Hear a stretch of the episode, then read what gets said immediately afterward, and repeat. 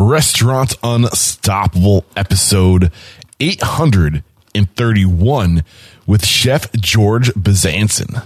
So I had to learn real quick how to be tough and how to gain respect. And the only way to really do that is by action. You know, you can demand respect all you want, but everybody knows you're not just going to get it unless you prove yourself, you know? Are you ready for it factors, success stories, failures, and bombs of restaurant industry knowledge?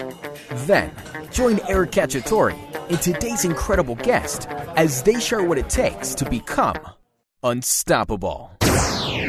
Today's episode is brought to you by Seven Shifts. Seven Shifts is a modern labor management platform designed by restaurateurs for restaurateurs. And I have to say, I haven't come across a restaurateur using Seven Shifts that hasn't been completely satisfied. Trusted by over 500,000 restaurant professionals, Seven Shifts gives you the complete toolkit you need to easily manage your team's schedules, timesheets, communications, tasks, tips, and more all in one place. And because you are restaurant unstoppable listeners, you get three months absolutely free. Get started at www.sevenshifts.com slash unstoppable. That's the number seven, S-H-I-F-T-S dot com slash unstoppable to get three months of industry leading labor management for free. Now, I know you know about Plate IQ, but do you know about Plate IQ's new spend management feature? Okay, let me tell you about it. Plate IQ now offers a new spend management feature, which allows you to issue virtual or physical cards directly with Plate IQ card. With Plate IQ card, there's no credit check, no minimum bank balance, and no personal guarantee required. This feature is great for small restaurants who want to eliminate expense reporting for their employees, but cannot get a corporate credit card issued easily. And I've got to tell you that with Plate IQ card, you can get up to 1% cash back. And you cannot forget that Plate IQ still offers bill pay, incredible insights, and custom approval workflows. To learn more, head to plateiq.com slash unstoppable. And when you use that link, you can save 25% off implementation. Restaurant owners know it can be almost impossible to keep everything up to date, even making adjustments on your menu. And I know it's probably one of the most important marketing tools out there, if not the most important marketing tool. That's why I'm so happy to introduce to you Pop Menu, the restaurant tool to turn more first time guests into regulars. Pop Menu seriously is the full digital solution for independent restaurant owners. When you invest in Pop Menu, you get a dynamic interactive menu that hooks your customers from the start. And let me tell you, they really do love that review feature. You get a mobile friendly website and I cannot stress to you enough how many people miss the importance of a solid website. And you also get marketing and integrations to build long lasting relationships with your guests. What are you waiting for?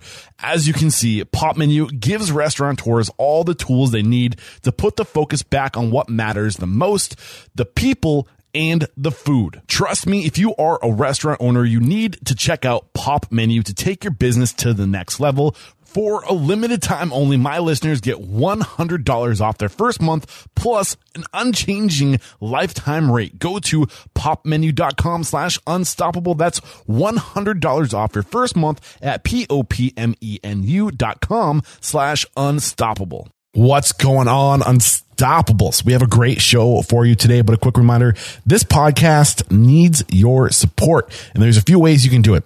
You can support our sponsors. You can use our affiliate links. That's anytime somebody recommends something on the show, head to the show notes page and then use our links to check out those services and, and to line up your demos. And you can share this podcast. Do me a favor. When we post and share this episode on my Instagram page, Eric Cacciatore, E R I C C A C C I A T O R E. Comment on it and tag somebody that you know would love this episode, who would be inspired by this episode. Do that for me. I'll thank you personally. And uh, we do have a great episode for you today. We're talking to Chef George Bezanson. Chef George Bezanson is from Boston, Massachusetts. He spent his early career cooking around Boston and Manchester, New Hampshire, and Florida, as a matter of fact, before coming back to Manchester, New Hampshire, where he opened the Bridge Cafe, Mint Bistro, and the Press Cafes. Uh, after a series of unfortunate events, Chef George made the conscious decision to step down from his leadership role uh, with the Press Cafe, Mint Bistro, and uh, the Bridge Cafe to just kind of focus on his mental health and to just, you know, have just a job, not not to say just a job, but you know what I mean. Like he wanted to get out of that leadership and an ownership role to just focus on his station, do one thing. So he he joined the the team over at Row Thirty Four, a past guest on the show, as a matter of fact. Great restaurant.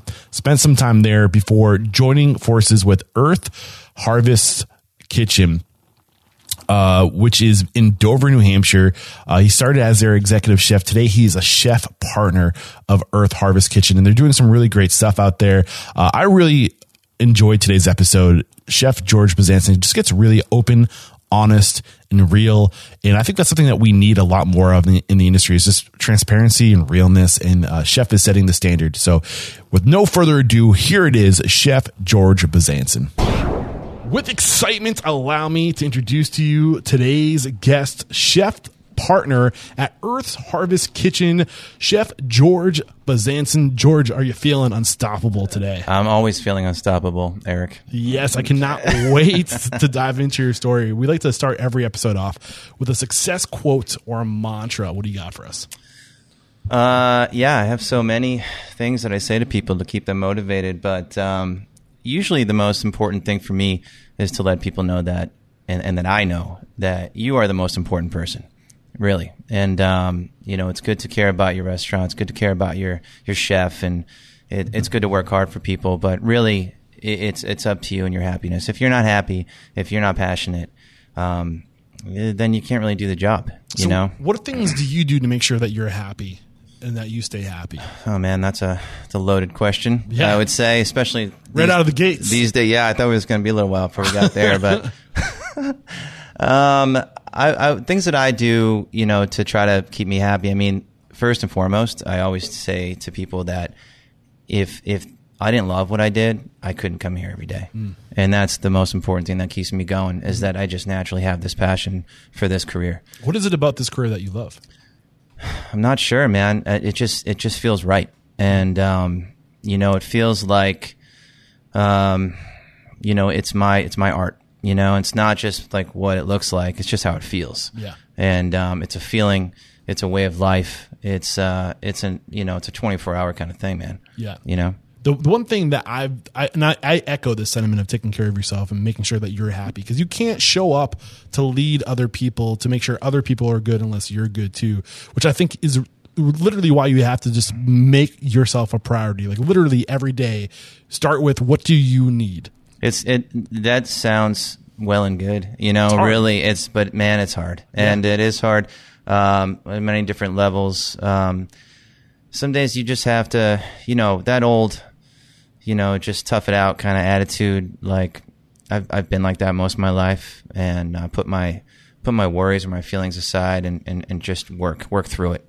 And um, as I get older, um, and as I meet more people, and as I experience more out of life in the restaurant industry, I find that um, that's not 100% the right way. You know, it's good to be tough. It's good to have thick skin, and it's good to uh, leave your leave your shit at the door, as I say. But um, it's not always easy, and it's not always necessary, man. You have to feel your feelings. Yeah. And if you don't, then it obviously just bottles up, dude. You know. So I think that it's good to recognize. It's good to reset. You know, nowadays, uh, go for a hike, ride your bike, like get out there. Do you ride often? Um, I yeah, man. Like um, last couple of years, I've been I've been taking the Harley out. Oh, okay, that kind of bike. I was gonna say, if you're on a bicycle, man, I'm looking for people to ride with. I would, man. Like back in Boston, I was huge. Like that's the only way I got around, Yeah. you know. But lately, um, yeah, I ended up picking up a Harley a couple of years ago, and and that just feels great, dude. Hey, if you ever decide to dust off that pedal bike, you let me know. I got a fixed gear. I got a fixie. Still, I love man. it. I love it's it. just collecting spider webs right now. So, So let's get into your story. Where, where does it make sense to start sharing your story? When, when did you know this was your path? um, there was this this this is a good story. There was this turning point uh, in my life where I believe I was about 23. Um, I was in Boston, and I was working at a restaurant uh, called the Rattlesnake Bar and Grill on Boylston Street. And um, I'm not sure if it's still there, but it was there for a long time. And I had just come from a very busy Boston diner, and I took a shot at at this this like high end restaurant, and uh, I didn't think I was good enough to do it. Didn't think I knew enough. I really wanted to go to school uh, for cooking, um, and I just went and applied for this position. And this chef was like, "Don't go to school. Don't waste your money. I'm going to teach you everything you need to know, and and you get a paycheck. In one year, you're going to learn everything." And I was like, "All right, man." And so this chef Dan took me under his wing, and instead of going to school, I just did it on the job, and I worked with a great chef. Yeah, I I kind of mar- march to that beat as well. I don't think that today it's necessary to go to school to get in, like a paid education to work in kitchens. I think the only, you know, I have an 18 year old daughter, and she took a little gap year this year, and I definitely think that it's important to have a pretty good idea what you want to do before you go and spend all that money, man. I mean, I think You I'm know? a perfect example. Two hundred thousand, over two hundred thousand dollars. yeah, it's it's a huge common story, man. Unfortunately, Yeah, You know? and you know it's it's it, it can be paralyzing. Yeah. and when you're in an industry where you're only going to make, if you're lucky, maybe later as you build up into the six figures, but even to hit six figures in this industry, I feel like you have to be in a big city, and even then, your cost of living so high. You know what I'm saying? It's Yeah. Like, it's like if you really want. it- Early on, you're not going to have the money to pay off your school loans and to have any chance of travel and doing any of that stuff, right? No. But if you use the trade as the vehicle to travel and to go places and to keep your liabilities low, you can go anywhere in the world. You can experience anything. I think it's important that people realize that before getting into school loan debt. Yeah, I think um, you know, in, in these times, it's uh, it's a lot easier to to get that message out to people. I mean, uh, you know, one word can be spread across the globe in seconds now. Mm-hmm. This you is know a what I perfect mean? example of yeah, that. exactly. So um, the moment I really wanted, I knew that this is what I wanted to do. Was when I was when I took that job as sous chef, and I remember my, I was actually also DJing in Boston at the time, and um, but like every Friday night I was DJing at the club, and uh, and my chef was like, you know, let's go out for a coffee, and he took me out to Starbucks, and I'm sitting there in my chef coat, and he's in his chef coat. He buys me a latte, and he says, listen, every Friday night you go to DJ, and your team is looking for you. He's like, you gotta decide, you want to be a chef, you want to be a DJ. At that moment, I had to make that choice, and I said, I want to be a chef Yeah. and I dropped my night. I stopped DJing, and um, I went 100 percent into being a chef. Yeah, And- I, I think really, if you want to be the best at what you do, if you want to climb that ladder, you can get there so much faster if you just put all of your energy into Yeah. one thing, right? I mean, it was always something I loved doing. It was cooking. It was like it felt right for me. Um, but it was at that point, you know, back then there was no YouTube. There was no, you know, just just looking up people's recipes or pictures of food. I mean, you either had to find it in a cookbook or work for somebody or hear something from somebody. You know what I mean? It was just like really difficult, you know, to follow the masters unless you worked with someone that worked with them or you read their book. Like when I saw The French Laundry by Thomas Keller, my chef gave that book to me. It changed my life. Like literally, I was like, "This is what I want to do for the rest of my life." It, man, that book inspired me, and then definitely mentally took me to that that level. So it was Chef Dan that you said that kind of took Dan you- fourteen, Dan yeah, 14. man, and he was great. Uh, what like really? Who were you going into that, and who were you? How long were you working under chefs? So that was the first like that was the first like serious like I want to say I don't want to say serious restaurant, but legit like you know higher end restaurant that I ever worked at. Before that, I worked at this dirty ass rock and roll diner in Kenmore Square called the Deli Haus, and I had been there for like thirty years. It was like legendary, right next to the Rat Okay. in Boston, and we were open till like three in the morning. Place was crazy, man. And what that place taught me was how to be tough, how to be fast, you know, how to be thick skinned. Like, just gave me like those chops that I needed, and that I could handle a shit ton of pressure. You know, So how did you transform? How did Chef Dan kind of take you from that sharp, ready, quick to more professional, refined chef? Well, when I was at that place, the Deli Haus, I was still making all my own stuff. I was. How old are you at this point? This is going back 20 years? or This 20, early was 20s? when I was like 21, like approaching 22, I think. Okay. And I'd been working at this diner for a few years um, in Kenmore Square, and you know, I I basically was teaching myself how to do everything. I was like, I'm going to make this soup, and I was just figuring out what worked and what didn't. You know, was you just couldn't pick up your phone and Google a recipe for Yeah. tomato Trial bisque. and error is how You you just couldn't. Yeah. You just had to be like, oh shit, that didn't work. Yeah. that sucked. You know what I mean? Or I won't add that next time. You know, so there's definitely a lot of trial and error back then. But I think it made me a better chef because I learned the hard way, and I had to make mistakes and and, and learn by failing. You know what I mean? And um, and you know, just not get too brokenhearted about it and just keep going. So how did you transform during this this second like I don't know if it was it wasn't necessarily your second job, but when you went to go under Chef Dan? So my girlfriend at the time, um, later became my wife. Um, she was working at that that place, and she said they were looking for a sous chef, and she was like, "You should try it." And I said, "I don't, I don't think I'm Yeah. I'm ready." Yeah. Um, but I did anyway, and uh, and he was the saucier for this really famous Indian chef named Thomas Johns, and uh, so I, I I knew that you know he was he was he was special. You know, I knew he knew a lot, so I took a chance, and I was like, yeah, man, like if you're willing to be patient with me and train me, let, let's go. I knew I was fast. I knew I could cook, and I knew I could handle a lot. But I was, you know, going into it, learning about demi-glace and stocks and, you know, soups and vinaigrettes and chutneys and, and all this shit that I wasn't doing. So aside from the food, because one of the things I like to say on the show is if you're opening a restaurant or if you're going to work with somebody who's opening a restaurant, I hope you know how to cook, but how, do you know how to do everything else you need to do to run a business? So what did he teach you about leadership, about management, about the business of opening and, and running restaurants? It was like literally like hit the hit the ground running. You know, it was, um, you know, I, I was the youngest guy in the kitchen, and I was second in charge, so I had to learn real quick how to be tough and how to gain respect. And the only way to really do that is by action. You know, you can demand respect all you want, but everybody knows you're not just going to get it unless you prove yourself. You know, uh, so you know, and that's just by being there, working, and and still today, I I feel like I'm still like that. Yeah. You know, I'm not going to ask anyone to do something that I haven't done or that I wouldn't do. Yeah. What you're describing is, is leading by pulling, not pushing. Yeah, right? By- absolutely, man. I mean, uh, side by side, like right there with with everybody, and like if if you're not doing it, uh, why why would anyone else do it? You know, and I, I want to inspire people, you know, and I want to learn from everybody. Like the people that I had working for me taught me so much. Like I had all these these uh, this amazing crew from Brazil. You know, a lot of Brazilians at that point in Boston, and I learned how to properly peel and cut a mango. And I still remember to this day, like where I learned that, and it was from my dishwasher. I love that. Do you know what I'm saying? Yeah. So so I like to use this analogy. We're gonna we're gonna get in the airplane. We're gonna zoom up to thirty thousand feet, right? Yeah. Um, we're cruising along thirty thousand feet. Take me on the path you took without getting into details. Just Yeah. where you went, who you worked for, and you don't have to say who you Sure, worked for. yeah. Just tell me where you went, how long you were there, and, and paint that path for us. I'll do the best I can from the very beginning. Um, the first restaurant, the first job I ever had was uh, was I was a dishwasher Okay. at a place called the Milepost Tavern in Duxbury, Massachusetts, where Okay. I'm from. Gotcha.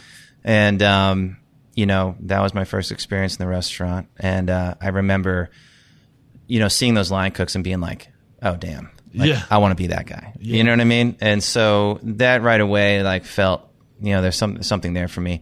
Uh, a couple other like dead end jobs here and there you know but then um, i worked at like the local pizza place still working with food you know and um, and then after that geez what happened uh, oh i and then eventually i moved to um, i went to school in keene state Okay. for like a minute All right. and it didn't work out What year would you have been? that was uh, like 96 Okay. i think I was say you might have been there during the same time as my sister, but year before her. maybe yeah like i went there just like this is what we were talking about a little while ago like i didn't know what i was doing but i just went Yeah. you know Nobody Um, knows what they're doing at 18 years Yeah, old. like that's the big. That's the I other don't big know thing. what I was studying. It Just a lot was people- ridiculous. I was studying like video and uh, old films. It was it was dumb, but uh, I ended up just partying. You know. So you find yourself in Boston, back in Boston eventually. Well, yeah. The, event- eventually, um, so after that, um, I went to New York. I lived in Long Island for the summer. Okay. Um, and I worked in some great restaurants there for the summer, and I learned how to surf. Okay. So I was working at this place called the Driver's Seat in in, the, in Southampton, and that was a really nice restaurant. Um, I worked there, and then I also worked at a place called the Riptide, which was a seafood restaurant in the Hamptons. got it. And man, that was that was busy, man. Like you know, summertime in Long Island, New York, it's crazy. Yeah, but it wasn't until you got to Boston under Chef Dan that you knew that this was going to be your path. right? Absolutely. Like I went out to LA. I did the like, what am I doing? Where do I want to live thing? Drove Yeah. out to Los Angeles, lived out there for a while, and then eventually found myself back in Boston.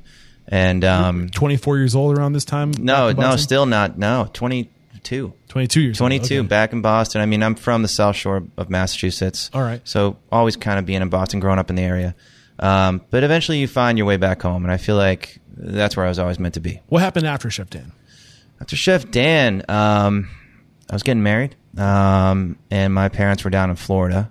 Um, they had moved down there, and my dad was building houses, and he wanted us to come down. So we left. We went down to Fort Myers to Southwest Florida, and um, and that's where I really started to gain knowledge from the people I worked with down there. I became uh, um, a chef at a restaurant called Bacchus and Company. Bacchus is the god of wine, and Okay. um, so it was like this really cool bistro. Doesn't exist anymore, but it was like a wine room in the middle of the dining room, and I learned all about wine pairings and tastings and food that I never even knew existed. How long were you down there? I was in there a couple of years. Yeah. yeah, I know you said you spent eight years in Manchester, right? At Bridge or Mint? ten. 10 years. Ten years. So I guess what I'm trying to get at, and I know after Bridge and Mint, you spent a little bit with Row 34, past guest in the show. Yeah. And that brings you to where we are today. Yeah, yeah, So it wasn't until your 30s that you came back to the Northeast. Yeah, like after um, after Bridge and Mint, and then I opened up Prest in Nashua. That's right. And then in like 2000, I want to say 16, um, my father unfortunately passed away. Oof, I'm sorry. And uh, it was unexpected. And um, and then that was the point when I when I I was I'm ready to change things up. And uh, my ex-wife at the time was living in this area, and I didn't want to make the drive anymore. So I just said, "Screw it, I'm gonna start over." And I came up here, and that's when I met uh, Chef Nikki over at Row 34, Okay. and um, I just hung out there for like six, seven months, Okay. and then Earth Harvest just kind of fell in my lap. All right. So now that we have the big picture Yeah. of where you've been, Sure. um, reflecting, going back, um, I mean, wh- where did you evolve the most as a chef and as a, as a I think aspiring owner? Yeah, I think. Um, well, th- I think those are two different questions. I think that becoming an owner was Bridge Cafe. Okay. Absolutely. I think becoming a better chef was in Florida. Okay. So we're really like to focus I like to focus on the business aspect of things. Yeah. Again, like there's a lot of food podcasts out there. Mm-hmm. We're here to learn how to do everything else. But do, I mean, do get into that. Like how how did you grow as a chef? Who were you going into Florida? and Who were you coming out of Florida? How did you transform as a chef? Well, I knew as I was when I was going down there, I had just, you know, they actually after a year working with Dan um, at Rattlesnake, they actually appointed me executive chef there. Okay. Before I left, and This is your first executive This is my first sous chef. I went Oh, from okay. being a friggin' line cook at a diner to sous chef to you know doing like events at the World Trade Center and serving up alligator and rattlesnake and shit.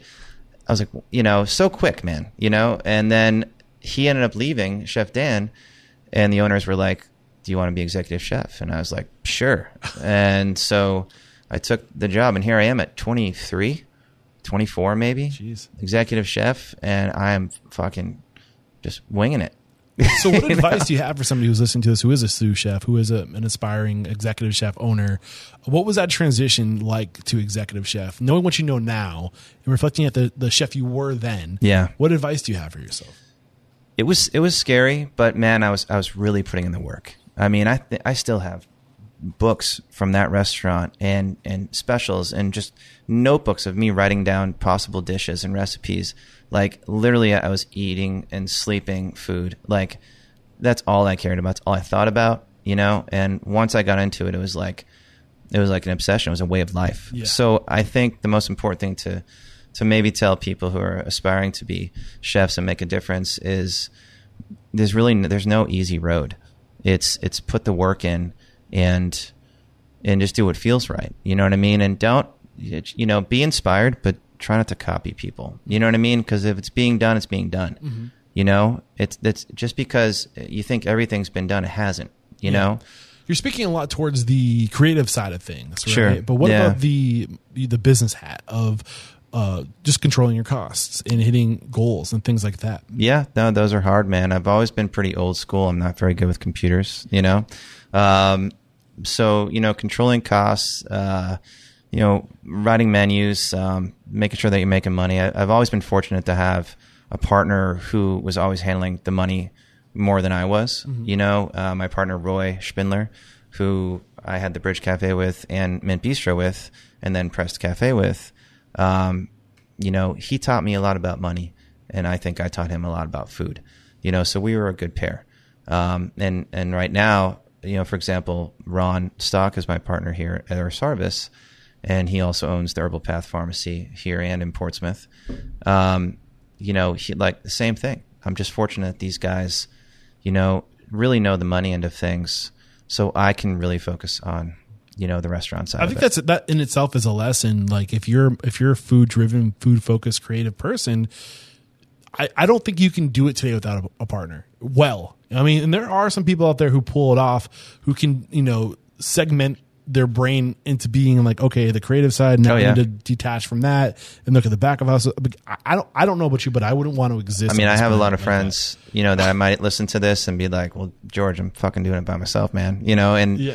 hats off to you. You know what I mean? Like I've just been lucky to have someone there to help me with that. But when you, know? look at all the other things that you have to do to really scale a business, to market a business, to to I mean, there's a lot of hats you have to wear. Oh, yeah, and I think that Yeah. if you can if you can consciously choose to wear less hats and find people who compliment you, so you can wear those hats, but the hat you're wearing is fucking gorgeous Yeah. because it's the only hat you're wearing that you can put all of your eggs into that one hat. You know what I'm saying? And and roll with that one hat and and lean on your partners to take those other hats. And you know what I'm saying? Like yeah, it's just I feel like if focus, stay in your lane and, and do a few things really well and, and sur- surround yourself with people that right. compliment I mean. I, I mean, I absolutely, uh, you know, know what's going on with the restaurant. I, I, you know, we stay we stay connected every day, all the time, controlling costs, knowing what's working, what's not.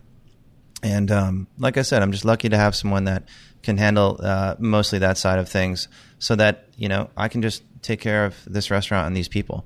Um, you know, it's not just owner chef.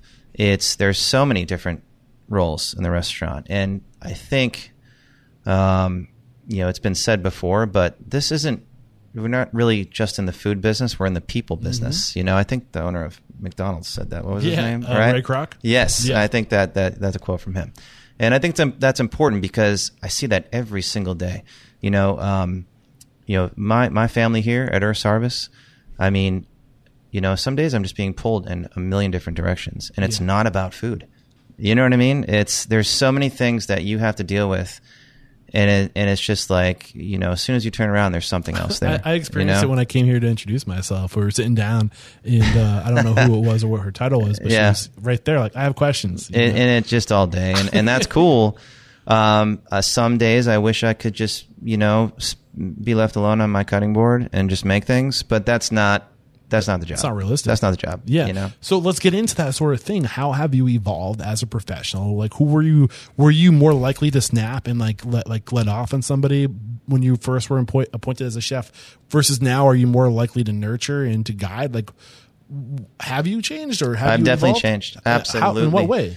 So I can tell you right now, um, when I was younger, it was all about the creativity for me, and it, it still is. But it was all that's all I thought about is getting the best dish, is, is doing the coolest shit with food, and like experimenting and learning more, and and knowing as much as possible, and making the best food. And it's always about that. But that was really my only mission at that point, and as I got older, um, you know, I, I, just learned that there's so much more to this business. Um, it, it, really is about the people, and it really is about um, the environment that you're setting. And most importantly, man, I'm huge on it being about the community. You know, um, and I think I've grown as a chef because you know when you're a young kid and you just want to make really cool shit, and you're a young chef and you're just banging out plates and trying to do the coolest shit, that's great. But you know, there's a responsibility there. And I think the stronger you are and the more responsible you are to maintaining your business and keeping your people happy behind the counter and on the other side of the counter, the customers, that's where your success really lies. Yeah. It's not about just, I mean, the food is the heart of it. You know, if you don't have good food, yeah, you're, you're screwed. But like, you know. That's what I say. If you're opening a restaurant, I hope you can fucking cook. Can yeah, you man. lead a team? Can you manage a cat? Like, can you can you market? Can you do all these other things? Yeah. And I think today's age, it's not enough to be a good cook. It's just not enough. It, it matters. It, Yeah. I mean, I'm not gonna want to go somewhere where the food's not good, but the vibe also has to be cool, and it has to look like people are happy, man. Yeah. You know, if your staff look looks like fucking miserable, like you can see that, man. Your customers can feel that. There's an energy. Mm-hmm. Yeah. You know. I think now's a good time to take our first break to thank our sponsors, and we'll be right back. I want to start to unpackage just some of these lessons about how to create that environment, how to lead, and how to. You also mentioned community, and I'd Yeah, like to hear some of your thoughts on Sure. that. Find out why past guests like Tender Greens and Cava are using Plate IQ for their accounts payable automation and expense management solution. Yes, you heard me right. Plate IQ now offers a new spend management feature, which allows you to issue virtual or physical cards directly with Plate IQ card. With Plate IQ card, there is no credit card check, no minimum balance, and no personal guarantee required. This feature is great for small restaurants who want to eliminate expense reporting for their employees but cannot get a corporate credit card easily. And I've got to let you know that with Plate IQ card, you can get up to 1% cash back. That's pretty great. Now, I've told you what's new with Plate IQ, but you can't forget about all the other features you get with Plate IQ, like bill pay and incredible insights and approval of hierarchies. With bill pay, you can seamlessly flow from invoice upload to paying your bill, and this is all happening online, so no more paper checks. Plate IQ Bill Pay lets you see what's due when, and you can pay by check, ACH, or Plate IQ card. Also with Plate IQ bill pay, you can say goodbye to escrow. That's right. No more flow. In other words, no money leaves your account until it's received by the vendor. We've got to talk about Plate IQ insights too, because I mean, insights are so important. There's insights to allow you to compare spend by item, vendor, time, period, and location. Man, I love some insights. You can even set alerts. For example, if a price goes outside your agreed contract terms, boom, you get an alert. And then lastly, there's Plate IQ custom approval workflows. Only see the invoices you need to, no more duplications of efforts, and no more hunting down approvers. To learn more, head to www.plateiq.com slash unstoppable. And when you use that link, save 25% off implementation. We're back. And I mean, I just kind of want to consolidate some of these big lessons. And then I think we can shoot to um, your, your first ownership position, correct me if I'm wrong, was bridge. Yeah. Yeah. Okay. Yeah. So let's, let's just consolidate. You said all these lessons around just creating the environment, leadership. What are the biggest lessons you've learned about how to create that environment? Like, what are you doing to create an environment? First does thing that comes to mind is that it, it takes a team. You know what I mean? Like, um, there can be, you know, a very talented chef in the building. Um, but if that chef doesn't know how to work with people and manage people and, and, and communicate with everybody, um, then it, it, it's not going to be uh, a successful thing. You know, um, like we were saying, you can be a talented chef, but it's much more than that. And I think to create the right environment, you have to have the right team, and sometimes you get lucky, and sometimes you don't. But I think you know, dealing with your crew and dealing with your team, like the way I the way I talk to one person on my team might not be the way that I can talk to somebody else. And I don't mean like by yelling or being disrespectful or anything like that. It's not like that. It's like I know certain people that um, you know I might have to just shift, you know, you know the way I'm speaking with them because everybody's just on different levels, man. You know, some people are going through a lot, and and it's it's kind of my job to kind of know that sometimes, you know. So sometimes, you know, when you recognize that someone's having a hard day, you know, um, you have to address that. Yeah, it's the same You know? thing with a, a server approaching a table.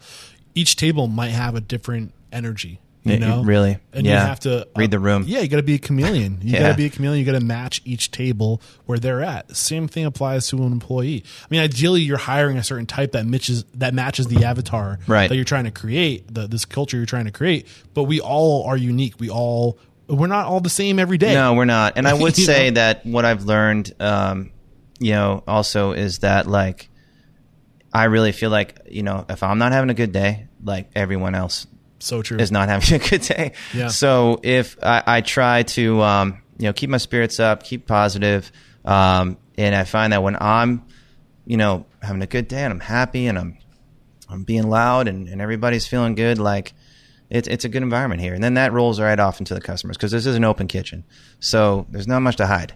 yeah. You know what I mean? Yeah. Yeah. So that's also important. So knowing your energy, knowing the energy of your your the the the I don't know the personalities, each individual person on your team, and matching them where they're at. Uh, what else are you doing to kind of create that environment? Um, well, I mean, I think the food also, like the type of food that you're putting out. Like, you know, I, I definitely did my fine dining years.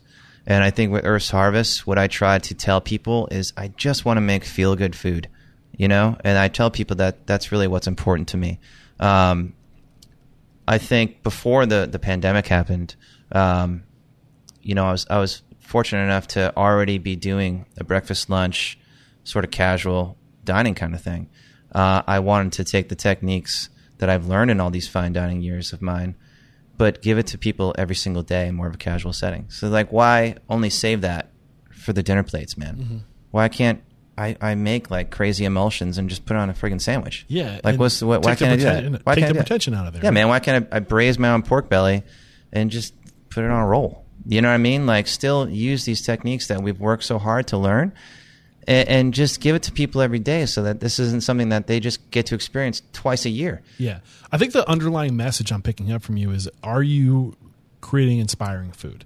I, I think so. 'Cause- I, I hear that's what people tell me. You know? because I mean, if you're if you're going to work for a restaurant, I mean, you could work. How many options do you have to work in different restaurants? Are you cutting food out of bags and dumping them in fryolators? Right. Are you are you a bag opener or are you cooking food? There's a place for that. You know, Yeah. I, I unfortunately there's a place for that, and uh, I think convenience is is our biggest enemy here. You know, and and I don't want to get too big about talking about earth and shit, but like No, save that for later. I do have some things, and I do want us to get better about talking about more broad level topics. Because Right. part of the mission of this podcast is to change the industry, and I think the only way we're going to change the industry is by having these conversations. I- I agree. So Yeah. um, I do want to talk about that stuff, but I think again the, the underlying message is: Are you doing things? Are you cooking things that people can get excited about? Because if, if they can't get excited and can't take pride in the work, Yeah. I mean, hey, man, I, I'm excited. Yeah. So, like, you know, if I'm excited, I'm hoping that, you know, other people will get excited. And I've become very fond of taking the pictures because I run the social media for our restaurant.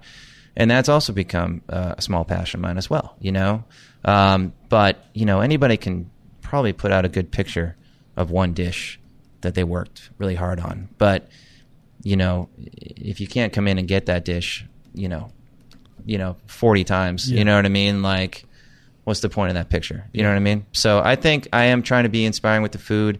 I try to get people excited by, by posting cool pictures. But when they come in here, I gotta, I gotta, I gotta talk the talk. I gotta walk the walk. You know what I mean? Like, I got them in here.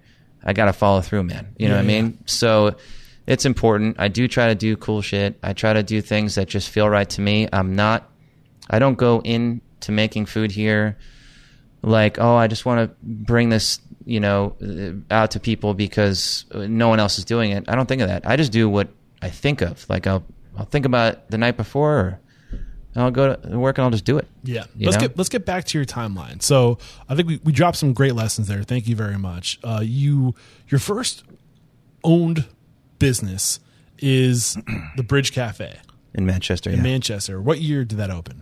Were you part of the opening team? yeah, oh yeah. yeah. We went in there and it was a it was an old coffee shop and it was it was a piece of shit. Yeah. Yeah, What, what year was this? 2000. 2007 2007 2007 maybe. Okay. Yeah. So Um, Yeah, like that 2006, 2007. Yeah. so how did this opportunity come across you? So when I finally came back from Florida, uh, after working at those two, the other restaurant I worked at in Florida was Crew. It was amazing, but um, I finally come back to uh, New Hampshire, and I came into Manchester, and um, the first restaurant I actually ended up working at, I opened up a restaurant called A Taste of Europe. I totally forgot about that. Oh, okay. Totally, totally forgot, dude. It was a whole year. It was a freaking year. a blur, right? It was a blur, yeah. so now that's called XO on Elm. Okay. Um, Rosa Paolini uh, is the owner there. She's amazing. Um, and she, I opened up that restaurant with her, and I was able to do How it. did you know her? So uh, I knew someone that worked at Piccola Italia in Manchester, her husband, Okay. and she had this like empty space next door. So they got me in there. I was looking for a job, and they're like, "Let's open this restaurant." So we turned into like this this bistro.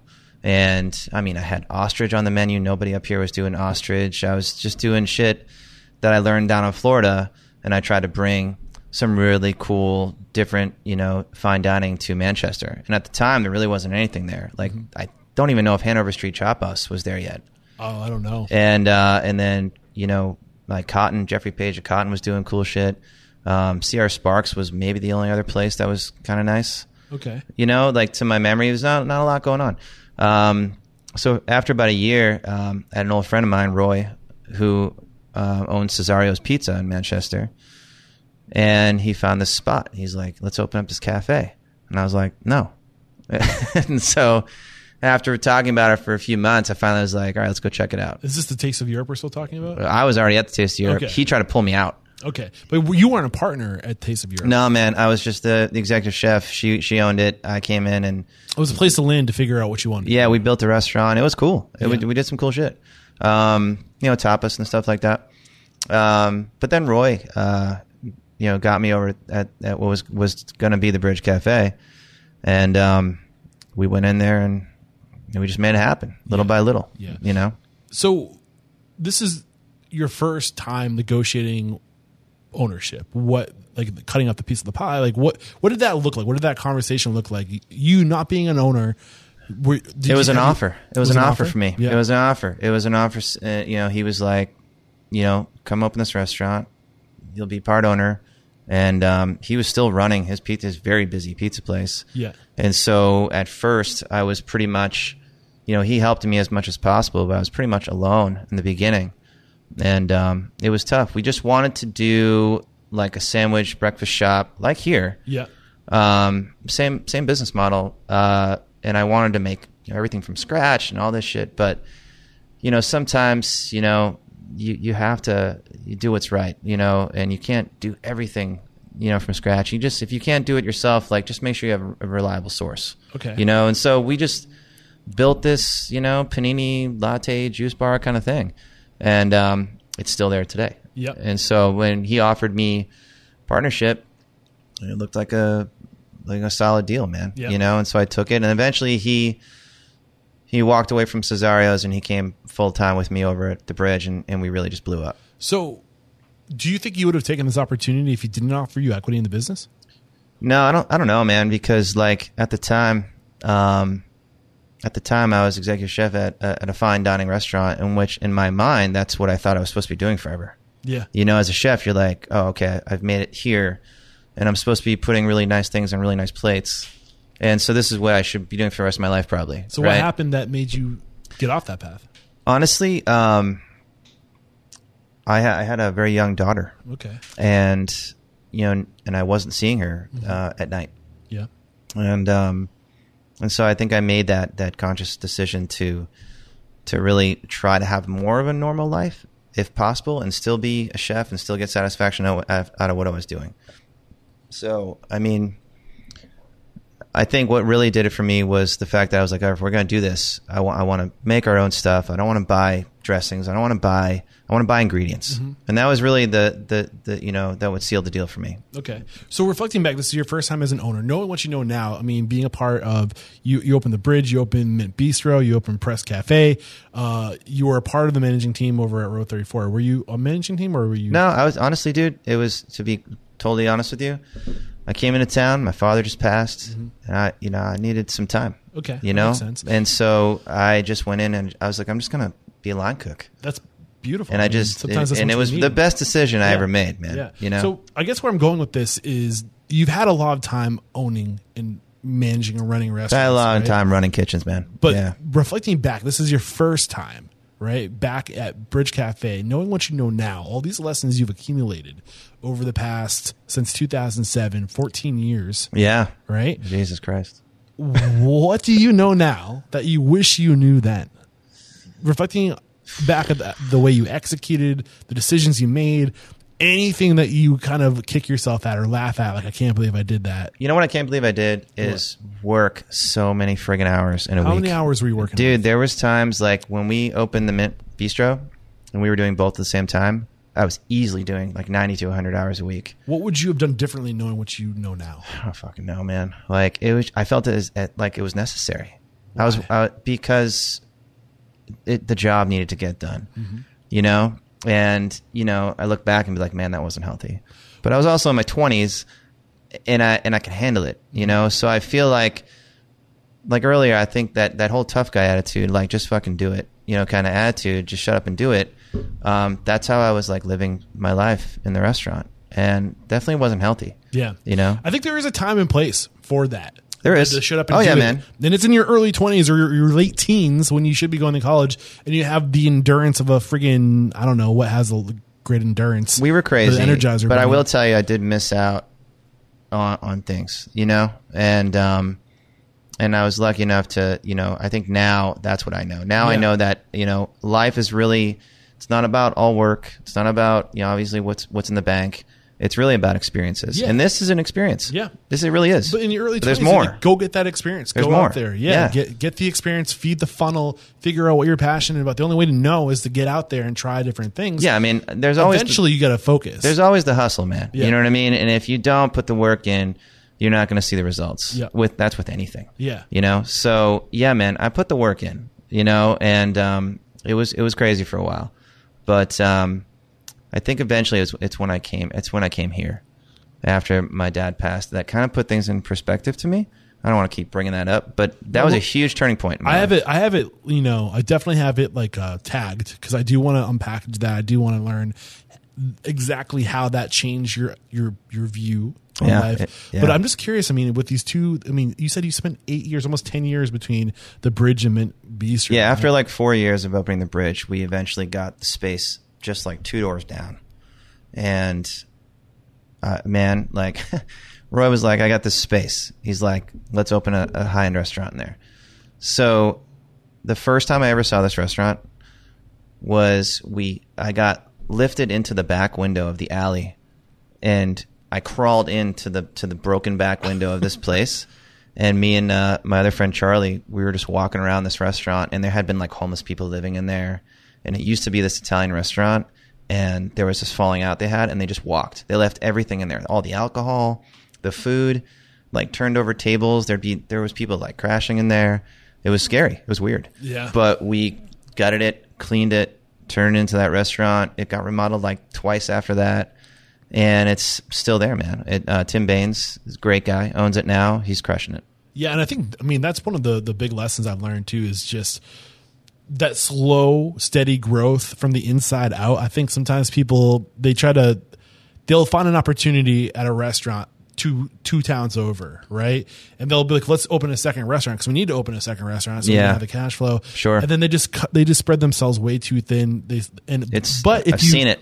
But if you can do it two doors down, It, it it makes it a little bit easier, it's still hard. but it's crazy. Yeah, I think uh, the the one thing I one of the things I learned from Roy, you know, was you gotta make money to spend money. You know what I mean? And I think that getting um, you know spending more than you have to in the very beginning sometimes you got to start small sometimes you have a big idea and maybe you have some crazy ass investor that wants to throw you like half a million dollars cool but most people don't you know what i mean and a lot of yes, unfortunately a lot of people that want to open up restaurants don't know anything about the restaurant industry um, so i think what i learned all those years ago was um, you know, we'll get there. We'll get there. Let's have let's see what this year brings, and then we'll spend the money on that new fridge, or then we'll spend the money on the dining room and we'll get new tables and chairs. But right now, this is what we got, Yes. and that's it. Let's work on the food and make sure that's good, and then we can work on what the fucking place looks like. Jared and I are going through this right now. Yeah. Restaurant Unstoppable. We're like trying to make these plans to travel. I'm like, let's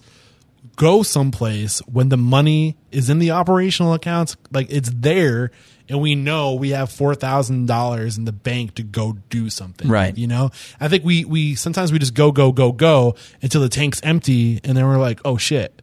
Yeah. Like, now what? Right. And It- it's that's getting ahead of your skis. It's a climb. It's a climb, Yeah. dude. It's Yeah. a climb. You know. And you, I always say cash flow and people determine your growth. And the cash For flow is one of the, the easy things because it's either there or it's not. You Yeah. don't spend it until you have it, right? I mean, everybody wants you know to open up a restaurant and have it be their vision come true. There, you know, like if I opened up like from the very beginning, if I had something to do with this restaurant, I might have made it look differently. Have you listened to the podcast? No. Because I swear to, uh, this is like, I, I love what you're dropping on us because you're echoing a lot, like my, one of the biggest messages. Oh, Keep really? going, yeah. Okay. Well, I mean, obviously everyone has their vision. You Yeah. know what I mean? Everyone has what they want their restaurant to look like, but it, it's not always possible, man. So just do what you can do now Exactly. and earn, earn that later. Start you know? where you can. Have the you can, vision. keep the vision. Write the vision on the wall. Have it everywhere you possibly can, and don't ignore the vision. But know that you don't get your vision on day one. And I think that's what pe- people get in just trouble. just believe in that. You know Yeah. what I mean? And, and just just you know, don't let go of that and work on what you can for now. Get the people in the door, feed the people. You know, let the people know that you're serious about what you're doing. And you know, like I said, man, the food is the heart of the restaurant. If that's good, they're gonna come. You know, and eventually they're gonna make it possible for you to make that restaurant look the way you want to. And I, I like to say growth comes from the inside out. Yeah. A lot of times people, I think they get into this growth mindset and they think out. That, I mean, like, how- growth comes from looking out and finding opportunity. Right. So a good example is that how many times have you've seen your restaurant pop up. And you're like, oh man, the place looks so cool, and you go in and you're like, total letdown. Yeah. It's because they didn't go from the inside out. Exactly. You yes. know? You, you you go in inside out. You focus on the thing you're doing that you can do today, and you do it better than anybody else. Yeah. And that uh, that pulls opportunity onto you. Like you attract opportunity because you're just you're focused on here and now. What Yeah, I man. do have control over. And then that just the natural progression is growth. Yeah. right? Uh, and that's it sounds like what the approach you guys took. How long did it take you to go from that first location to opening the second location? Uh, which one from Bridge? So from Bridge to opening Mint, I think it was like four years. four years. Yeah. Right. Yep. It must have felt like an eternity, right? I don't know, man. Or maybe it was so fast because you were It was so fast, busy. dude. Yeah. We were crazy. Yeah, I mean, we started so small, um, you know, and I remember the early days, and then fast forward to like doing huge catering orders of like 300 sandwiches and and shit. Man, there were days that the dining room was uh, there was no tables available because we had sandwich platters all over the whole dining room. We didn't have another room. Yeah. You know what I mean? And that room, if you've been to the bridge, that room across the hall was office space. Like Yep. we really had to make it work, man. So we've kind of identified the, you know, start where you can, have a vision, grow steadily, grow from the inside out. What were some of the other big lessons you learned during this first 10 years as an owner? Things that, that you just wish you could have told yourself, you know, look out for this or don't do that, knowing what you know now. Um, that's tough, dude. I mean, I'm not sure. I mean, uh, I think another thing that I wish that I, I focused more on earlier in the day was like making sure that you were taking care of your people and making sure they were getting the money that they needed. Is that know? something that you don't think you're doing earlier in your career? Maybe not undervaluing your people? like we were a small business, you know, and, and you can only do so much. You know, we couldn't offer people insurance and, and we couldn't, you know, it was just more of, you know, we, we paid people good, but, you know, we just want to make sure that they're taken care of. And I think, you know, I was so like flooded with just work, work, work, work, work, get it out, get it out, get it out, like being super crazy. I, I was pretty crazy back then. Mm-hmm. Like I was, I was kind of nuts, like when I was working, and it was like a, it was like a show, probably. You know what I mean? Yeah. Like just watching us work like crazy. I think slow down. You know, slow down. Take a take a look at your day. Take a look at your people. Check in with people. Don't just fucking work and and be a tough guy and just get it done and not care who you knock over on your way. Like like slow down a little bit sometimes. And Did you knock over anybody on your way? I don't th- I don't know, like physically maybe. Like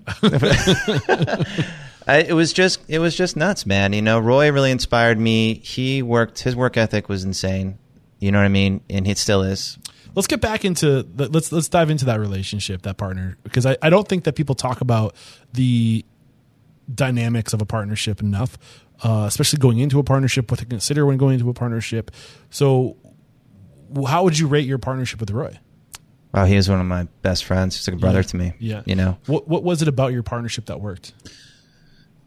we were a lot alike. Um, you know, I used to. I actually I worked with him at the pizza shop for a while here and Yeah. there sometimes, and he just you know he was such a hard worker physically, like like it. You know, he he inspired me to be that way, and and some of it was good, some of it was bad. But we got along really well because we were already friends, you know. So it's nice that I was friends with my partner. You know what I mean? How did you meet Roy originally? The, the pizza place? Yeah, I mean, there's a couple of Is it little little things I left out. Probably like I worked at that pizza place. I think I was in Manchester for like a year at one point. that I probably didn't tell you about. It's kind of all coming back to me now. but I met Roy. Um, I took a job when I was younger at the pizza place when I was in Manchester for a minute, and we used to live above it. And he had an apartment, and I had an apartment. Okay. So we li- lived above the pizza place that we worked at. So we partied, made pizza, yeah partied. yeah? What do you do when you're in your early twenties? Yeah, man. Like that's what you do. Yeah. You know? And so um I was I was fortunate. Yeah, you have your good times and bad times, man. You know, um you know, there there were fights, you know, as to be expected. Um but you know, it, we were the fights usually around the business or around personal stuff? it was it wasn't really about the business. It was just I guess more about work ethic. Um you know, if I thought I was going to show up early, like he'd be there already. Okay. I'd be like, "Yo, I'm coming at five tomorrow. I'm gonna, we're gonna do this." I get there and he's like, "I've been here. I've been here since four. so it was like an ego thing, like, maybe. like, fuck. Maybe, yeah. If I'm being completely honest, yeah. but you know, Roy is so successful now. He just opened up his like sixth press or something. I mean, it worked. Mm-hmm. You know, um, and I was into it, man. At the time, I was into it. I was into just working my ass off and and just being the best. Now, how did you guys compliment each other as partners? Like, what lanes were you in? Man, we well, we we worked side by side. We were fast. We were So were fast. both back of house dudes. We were everywhere. I was, dude. I was, I was doing the register. I was running the front. I was selling food. I mean, we were ripping around like crazy. You know, where we needed to be, that's where we were. Okay. Anything? Any advice from this partnership? Any lessons learned that you can drop on somebody about to get into a partnership? Did you guys have a partnership agreement? Was this before partnership agreements came into your life? It's a pretty loose agreement. Yeah. Uh, yeah. I mean, uh, know your partner as much as possible. Sign a contract. That is like the biggest thing I can tell you is sign the paperwork. Make sure that you read everything. Uh, make sure that you agree on everything. Make sure you ask all the questions. Um, you know, as as as excited as you are to take this new venture, um, don't let the shiny new thing, um, you know, you know, uh, fool you and and and distract you. Gotcha. Um, you really have to make sure you know what you're getting into and who you're getting into it with. Um, being a partner with someone is scary. You know, it can it can break friendships. Yeah. You know, it can break family. Um, you know, but um, I, I know personally uh, from somebody that they were best friends, they were partners, they end up stealing millions from somebody, and uh, you know, you just want to make sure you, you take all the precautions. Yeah. Because even though you guys seem like fucking family, best friends, um, you know that that can change. Mm-hmm. Business can change that. Money can change that. So reflecting back at this ten years uh, between these two restaurants, we're, don't worry, we're we're gonna get into more current times. That's cool. Uh, but I'm just curious. Like, I mean, that's a big chunk of your professional career, right? Especially as an owner. It is. Did you learn anything during this time as far as how to manage and operate and run a business? Did you did your numbers start to, to were you getting more profitable? Was it just a volume thing, or did you start running your business differently in a way that helped you be more profitable? We got so crazy. I mean, we started low. There was like I remember the first day we. we I don't know. I don't know. Maybe we made a hundred bucks, two hundred bucks Yeah. first day. I mean, I sold like a bagel. I remember it was like nothing, you know. And um, and then you know, years later, like I said, I mean, we went from from here to like way the fuck up here. what you know, things changed, if anything. I'm telling you, man. Like if you put out a good product, they're gonna they're gonna want it. You Yeah. know what I mean? And we didn't pay for advertising. Never. Like people approach us all the time, you know, like run this ad, and that was the thing. We were like, we're good, we're good. We're just gonna keep doing what we're doing and, and hoping it works, mm-hmm. and it did. And so, I mean, I think the bottom line is, man, really, like you have to put out something that people want to come back for. Yeah. And if you do that, it will work, man. I mean, what was your square footage of this operation? Shit. I mean, it's not. It was like double this. Like, what was So- your rent? Let me get, ask that question. Uh, my rent back there, man. This is years ago. So I think the rent in the beginning was like, uh, I think it was like fourteen hundred. So, like, I think, Super again, cheap. Back to the point you made is just start where you can, start small. Yeah. Right. And let Eventually, the rent went up. You know, eventually, the rent went up, but like it was real cheap. We were able to afford it at the time. You know. I just don't think people they underestimate the amount of time it takes to talk about what you're talking about. First couple of days, a few hundred bucks, right? Yeah. It wasn't until what, year two, maybe, that you guys really started getting to the point where the quality of life was changing with cash flow. I'm I'm I'm just throwing random. It kept, yeah, I mean, it kept getting busier, and all I just remember, it really, honestly, it seems like a fucking blur. But like, all I remember is that, you know, it was, it was finally when Roy, um, finally came over from Cesario's, and he really let go of that. That things started to change, and that's how we complemented each other because I felt alone there, and I felt like, um, I don't know if I felt like I was in over my head, but it was definitely a lot for me. And as a chef, I just sometimes want to just be left alone and make food and create. But running and managing a restaurant and managing people, I was young. I was not, you know, I I was likable, I guess, but like I wasn't very good at managing people and also managing my stress Yeah. and my energy at the same time. Are you are you better at it now? I'm pretty good at it, man. Yeah. So I'm gonna make a note to understand what you do differently now that makes you better at it. Uh, but we're gonna shelf that question. Sure. Um, ultimately, you you ended up parting ways with Roy Yeah, after pressed, I did. after yeah. press. So you guys had um, Bridge Mint Bistro, then you opened Press together. Mm-hmm. Uh, what was the reason for going on? It sounded like things are going good. Why did you walk away? Um, t- I hate to bring it back there, but um, that's when we lost my dad. Yeah. and um, and I had just honestly gone through uh, a breakup like the same week, Oh, and it was like I just got you know one two punch. one two right. It was just like two major things in my life. Just Plus, you're working under buck or 100 hours a week. Yeah, at this point, I was at press. I was probably doing like 50, 60. You know, it was a lot. But, um, you know, now I have two kids and uh, I'm, I'm breaking up with my girl. Uh, my dad just passed away. You know, uh, you know, I just spent a, a week off for his funeral and I came back and I just wasn't in it anymore. And, um, and that's when I decided that, um, I think it was best that I just, you know, step down Yeah. and um, I took some time off, and then eventually I decided, uh, you know, my kids were up here, and I've been making that painful drive back and forth. We see up here you were living in Nashua, Manchester. I was in Manchester. kids are up on the seacoast. Kids are up here in the Portsmouth area, and um, For the listeners who and- don't know anything about New Hampshire, Yeah, and it's so- about an hour drive. Forty about an hour drive. Yeah. So meeting halfway at the friggin' McDonald's, shit like that. You know what I mean? Like I don't want to do that anymore. And and when you lose someone and you lose things and you and you have these losses in your life, um, that's when it really puts things into perspective. And unfortunately, um, Did you blame your career? did I blame my career from my dad? No, for your for your For, relationship. No, that was a whole nother fucking thing. Okay, we don't need to get into that. No, let's not. No.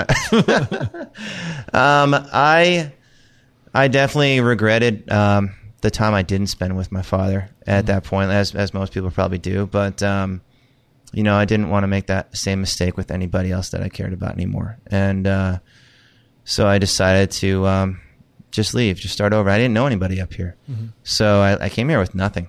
At this point, I had taken a couple months off. I was like literally back down to zero when I came here What do you mean by that? Zero. like financially. Okay.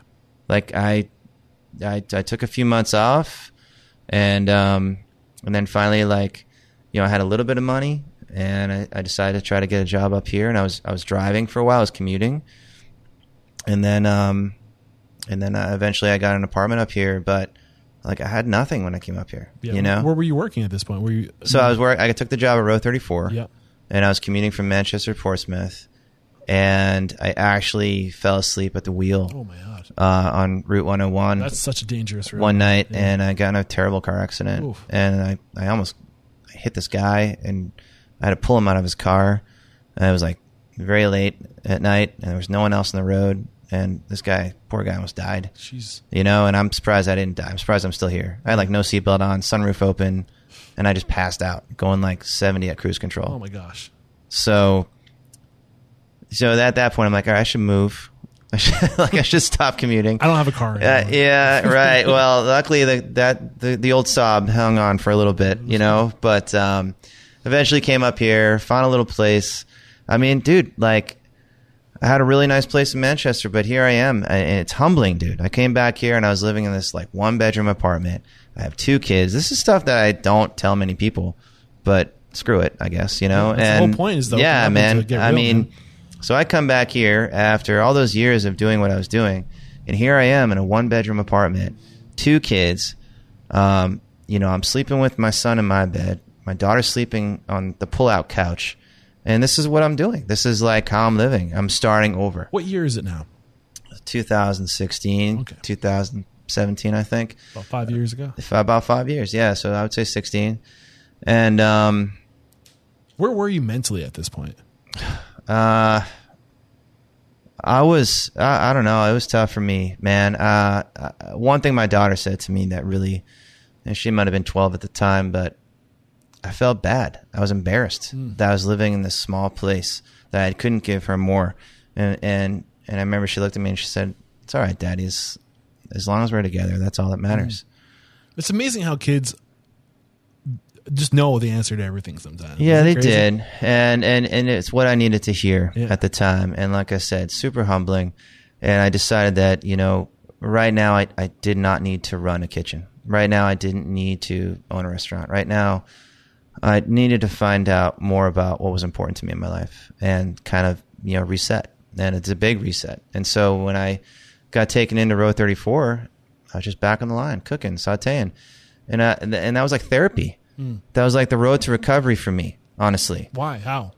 because after you know climbing and climbing and fucking like working so hard and, and achieving all these goals and like making a name for myself and like and, and just becoming like the chef that I, I really have been striving to be ever since I was when ever since I got that fucking Thomas Keller book. You know what I mean? Like here I am.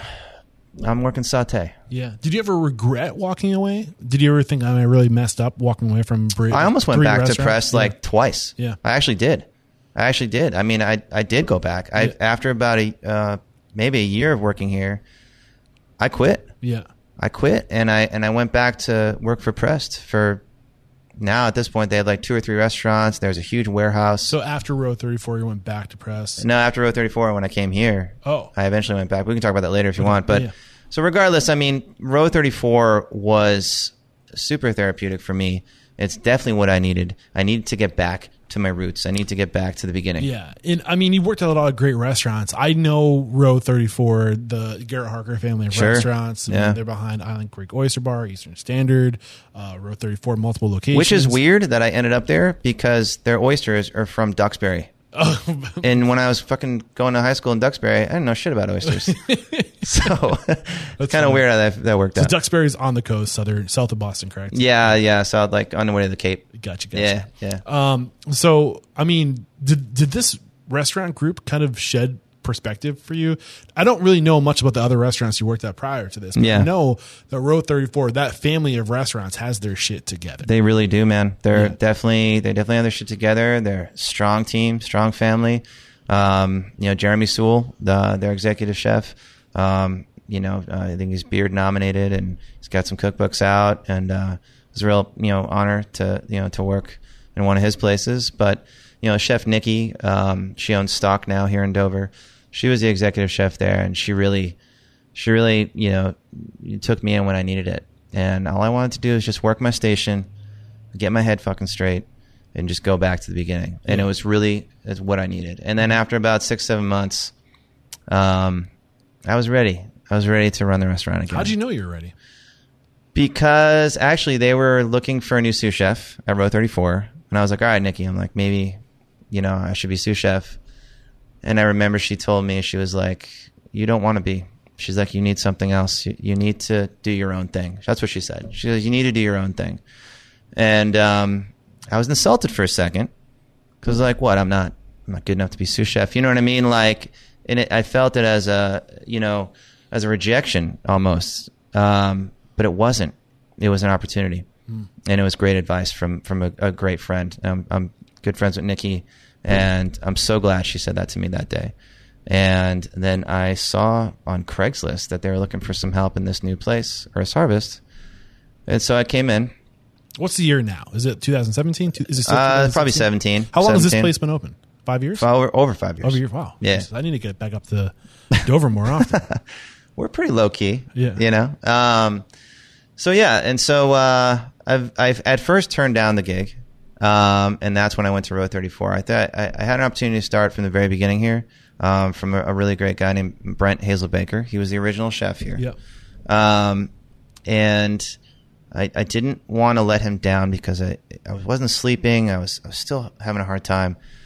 And so I, I didn't take the opportunity at first. But then after a few months at Row, um, I finally, he asked me again. And uh, he like, I think he texted me at like 4.30 in the morning one time. and he was like, Waking up, going to work. he's you're like, "Can you please reconsider? Can you think about it?" And I'm like, "All right." So I had a meeting with Brent, and I decided to do it. You know, and so I worked with Brent for about a year, um, give or take, and um, you know, he taught me a little bit about bread baking and all that kind of stuff, and and then he split to go do some other shit, and I ended up taking over the restaurant, and and then Ron gave me the partnership opportunity, and I took it How long did you have to work to get that opportunity? about a year. Yeah.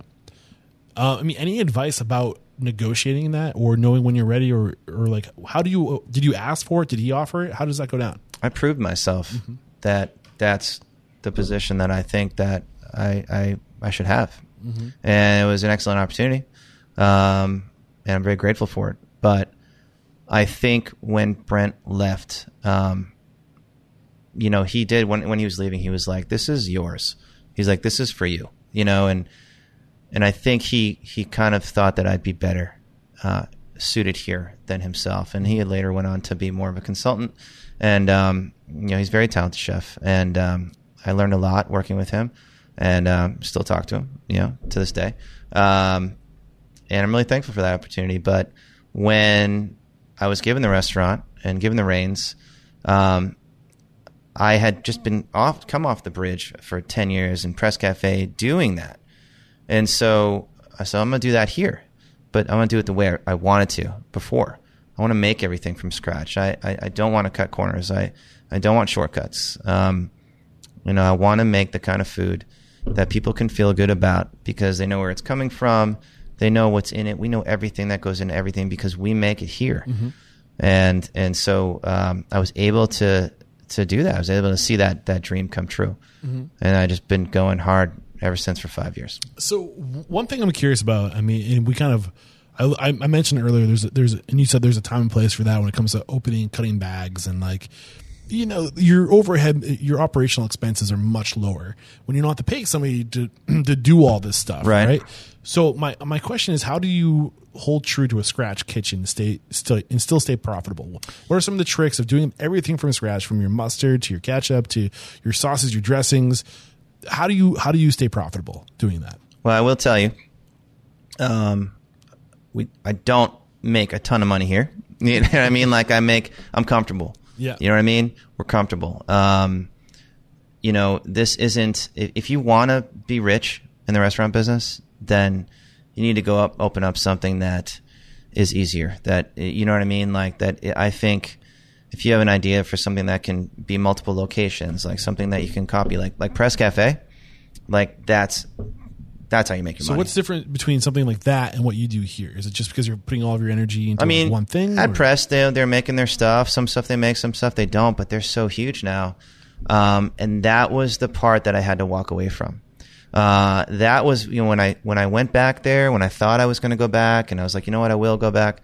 Um, nothing against Press and the Press Corporation because I got so much love for them, and I love to see what Roy and I created just blow up, and I'm so proud of them and so proud of him.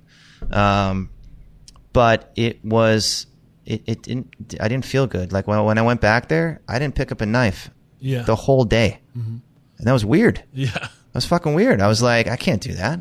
Yeah. Like I'm a chef. I want to cut something. I want to like you know clean a fish. I want to like I want to braise something. I want to I want to feel like I'm cooking, uh, and that's where I'm happiest.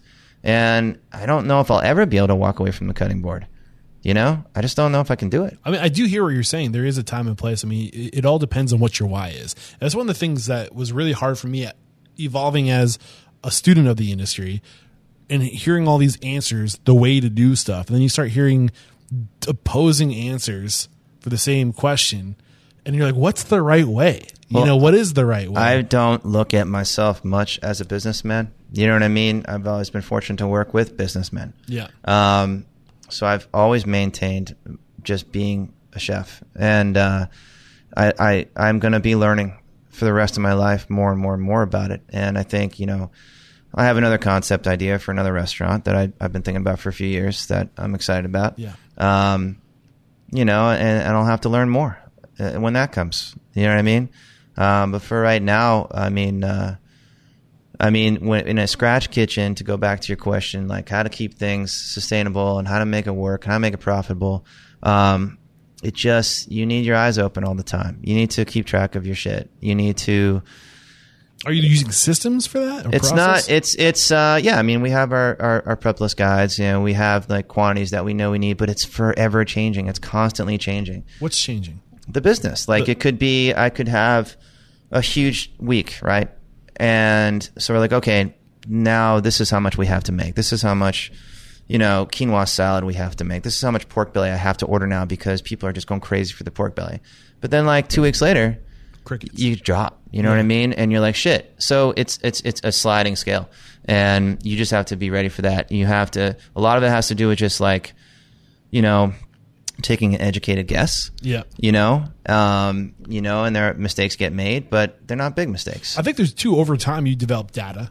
You can look for trends. I mean, the first year you have no clue, right? Right. You have no data to reflect back at, like, oh, like you can guess, oh, there's four events in town this week, right? There's Yeah. a seafood festival over here, and there's a an airplane show over there. Probably not a lot you of do people have to take out. into account like Yeah. you know what's going on but sometimes you get blindsided you know But what I over mean? time, you start to get that that you know the seasons start to come back, and you can look back at the seasons. Oh, Yeah. you start to realize. well we do start- yeah, but it we do time. look at the chart we see Exactly. from the last five years we're always looking at that to see like what the business was and obviously we've grown and grown and grown Yeah. and, and grown and like and, our, and what our record breaking number was last year we smashed it you know what i mean and but with record breaking numbers comes more labor yeah. comes more food cost. Yep. So you know, just because, um, and you got to know when to increase that labor. So just because you know you might be, you might do another thousand dollars in business that day, right? You're like, shit. Do we need more staff yet, or can we do another thousand dollars with those people? And those are the important decisions that I think you need to make. You need to, you know, because labor can eat you up if you have too much. So give me some examples of the ways that you, and I agree with you. Like, like, but have you pivoted? Have you have you t- tweaked systems process to be more streamlined, to do more with less? It's been tough to gauge over the last two years because of uh, the pandemic. Yeah. Honestly, Yeah. that's made things crazy different. Uh, we were fortunate enough not to ever have an exposure here. We never had to shut down. I did shut down for a week to give everybody just a rest because shit was crazy. But um, you know, I, I I I had to lay off half my team. Some of them willingly, you know, most of them willingly. Honestly, the people that wanted to take a break took a break. I never had anybody that had to be like, "I'm sorry, man," you know. But you know, I, I went down to like half a team. We shortened our hours, and we we got through. Mm-hmm. And then eventually, I bring those people back and bring some new people back. But dude, it's a revolving door, you know. And I didn't really change any systems. It's just a feeling it's it's an everyday feeling. You walk in and, and and that's when you gauge like what it's going to be like, you know. And yeah, sometimes you have a lunch and you're like, shit, what the fuck just happened? Like that was crazy, you know. And that's great. Um, and you got to be ready for that. And I feel like it's when you when you drop your guard, then you get screwed. Yeah. You know. Um, I think the business is constantly we're making more money, but you do have dips. But then when you have a crazy busy day, I mean, you know, you might break a record. Yeah. You know. You mentioned earlier that um, you're much better about managing yourself and others now. Yeah. So yeah. I'm curious to, to know how are you managing yourself differently now than then? in the early days of the of the Earth's Harvest, um, yeah, man, I was I was pretty stressed out. I mean, uh, there was some days where we were growing and increasing the business, and I was very short staffed, and there was weekends where I'll never forget, where I was like, how did I get through? How did I get through that with just like three people? You know, in the very beginning, I was opening, closing, mopping, doing all the dishes. Like I'd be here till eight o'clock at night, man. You know, and I was putting in the work and I was getting it done. And I'd go home and I'd do it all again the next day. It's easier now. It's a little bit easier now because um, we're established. We have a good staff. Like we've made something solid here. But in the earlier years of of Earth's Harvest, um, I wasn't as good managing myself and managing people. But I think as I got more comfortable with this business and this restaurant, um, and I started to really kind of recognize the signs in myself and the signs in other people, and started to pay more attention to that. Um, you know, then I would catch things before they would go wrong.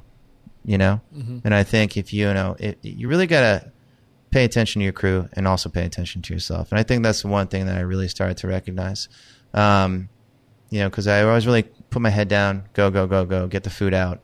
But then I started to really look at at my people and at myself, and if I saw things like, um, you know, uh, moods were dropping, something was wrong, or maybe I heard something from somebody, you know, I'd talk to that person.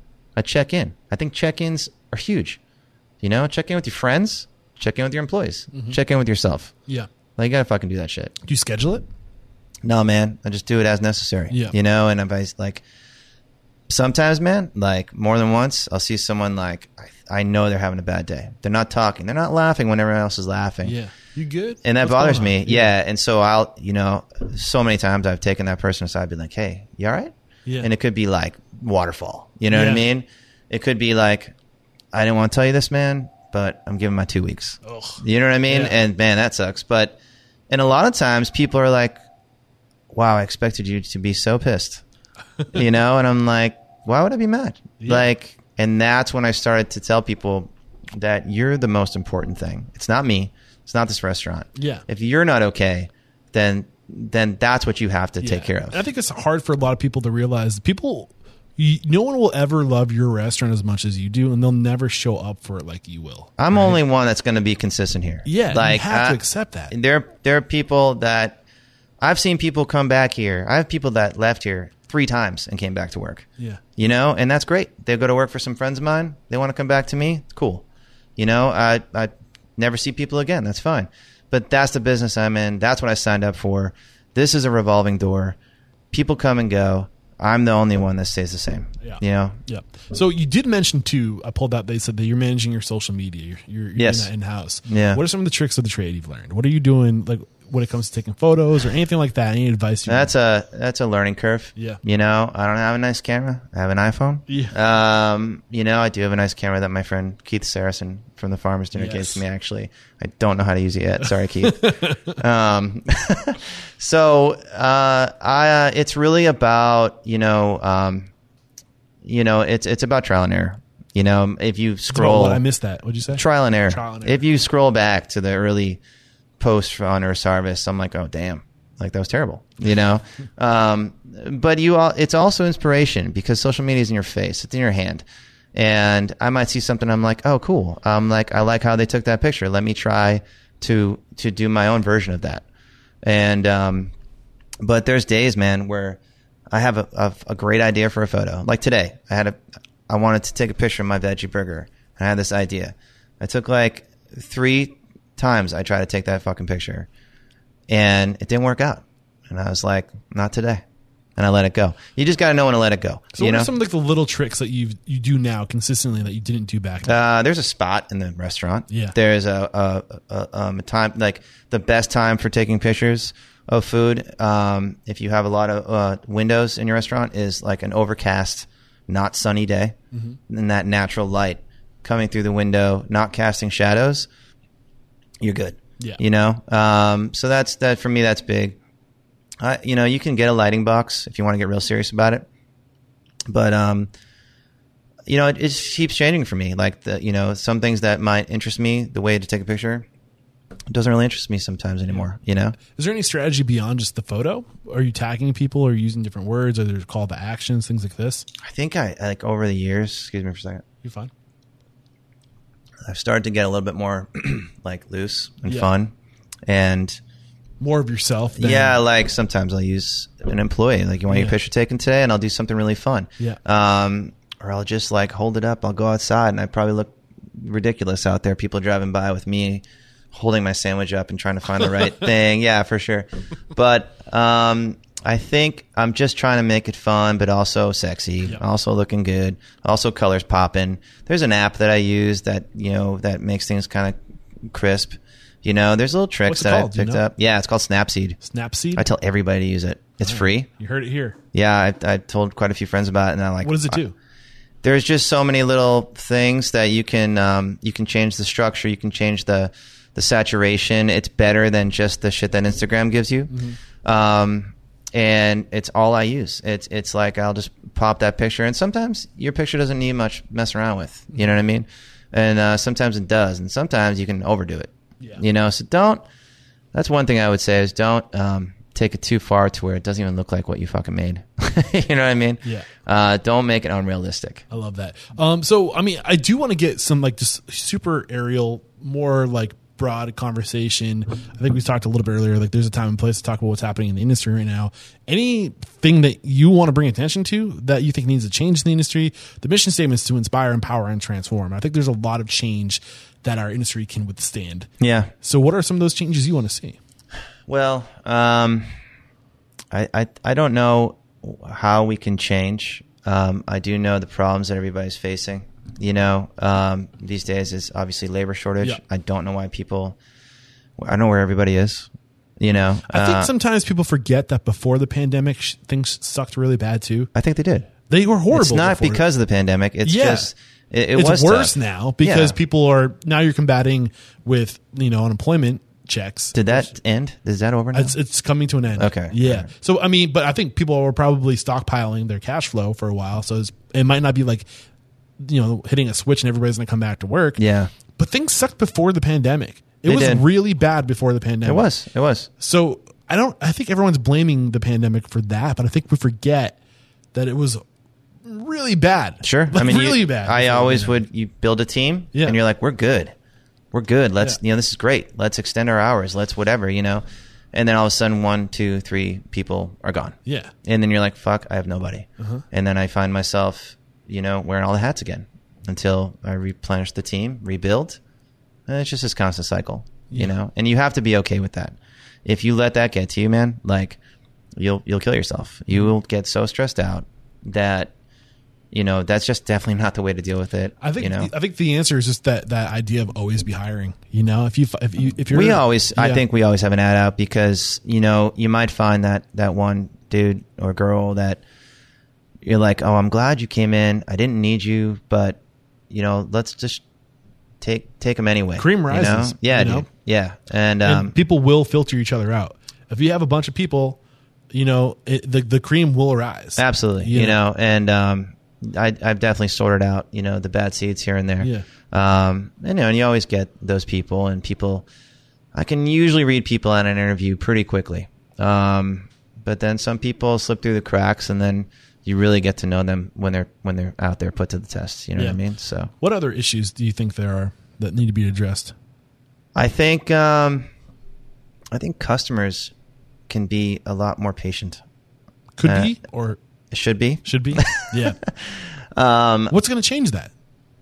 I don't know, man. Uh, I just think people need. I know uh, you keep hearing it a lot. You keep seeing it a lot. People are like, "Be patient. We're short staffed."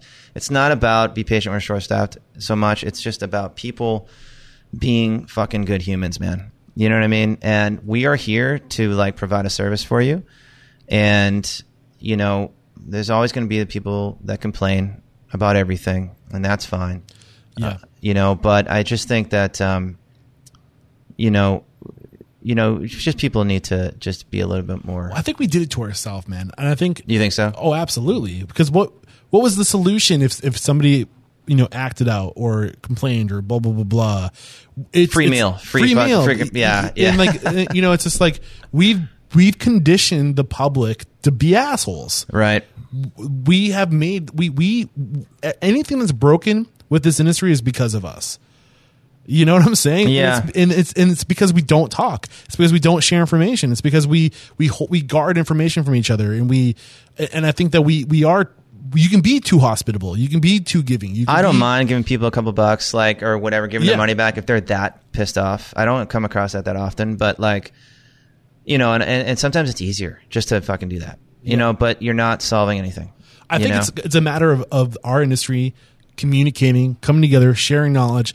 But I say it all the time. The mission of the statement is to or this podcast is to in- inspire, empower, and transform the industry. And I think in order to transform the industry, and if we do transform the industry, we're going to transform the world. But we need to share information within the industry first to educate the public. So much that's wrong with our industry is because we're reactive. We're reacting to the public. We're giving the people what they want. For the longest time, they wanted more for less. So we our margins get smaller and smaller and smaller to beat the guy down the street to have a better price than the guy down the street. Absolutely. You know, and we painted ourselves into this corner and we we're not pricing items based off of percentage. It's not it's not an equation.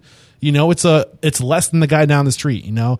And it's just we we we reacted ourselves into this corner because we didn't share good, that's a good point. That's a good point. Yeah, I mean that's just my opinion. I don't know if I'm 100 percent right, but I think that what we need to do is educate each other and then turn around to the public and say, "No, fuck you guys." Well, I think- yeah, I we think need to educate the public and like let them know the value that's of food. huge about it, man. I mean, I'm glad you said that because it, there is um, something to be said about educating your guests. Yeah. you know, and I think a lot of that is is happening now.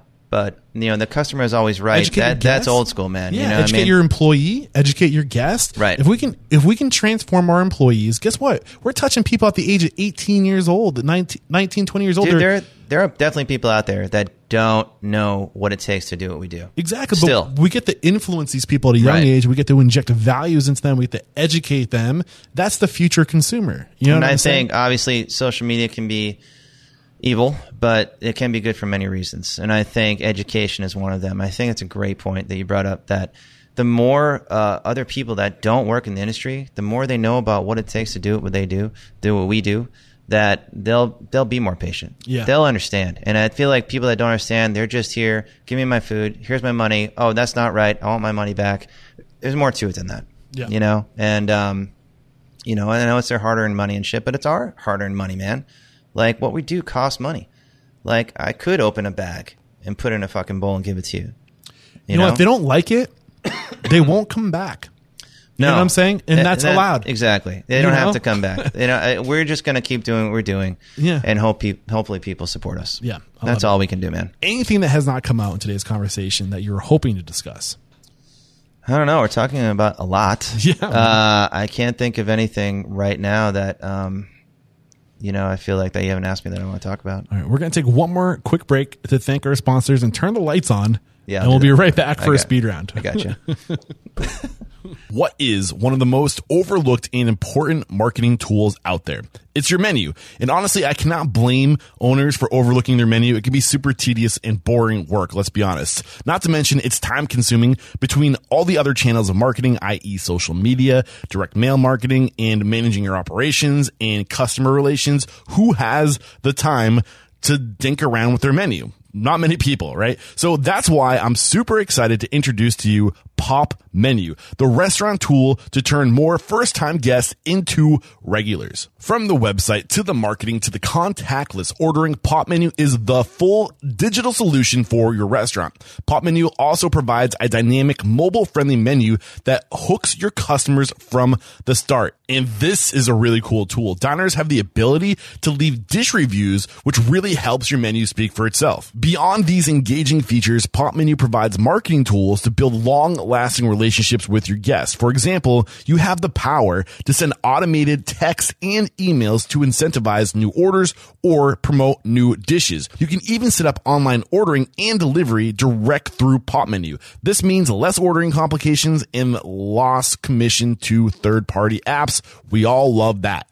Frankly speaking, when Pop Menu reached out to me to be a sponsor, I didn't know much about them. We all know my rules that I only promote the tools and services that are recommended on the show. So I had to reach out to my network to get their approval. And I have to tell you, the feedback has been nothing but positive. People really like the menu review feature, the email marketing integration, and the fast and friendly customer support, which cannot be overlooked. For a limited time only, get $100 off your first month. Plus, you can lock in one unchanging monthly rate. Go to popmenu.com slash unstoppable. That's $100 off your first month at P-O-P-M-E-N-U dot com slash unstoppable.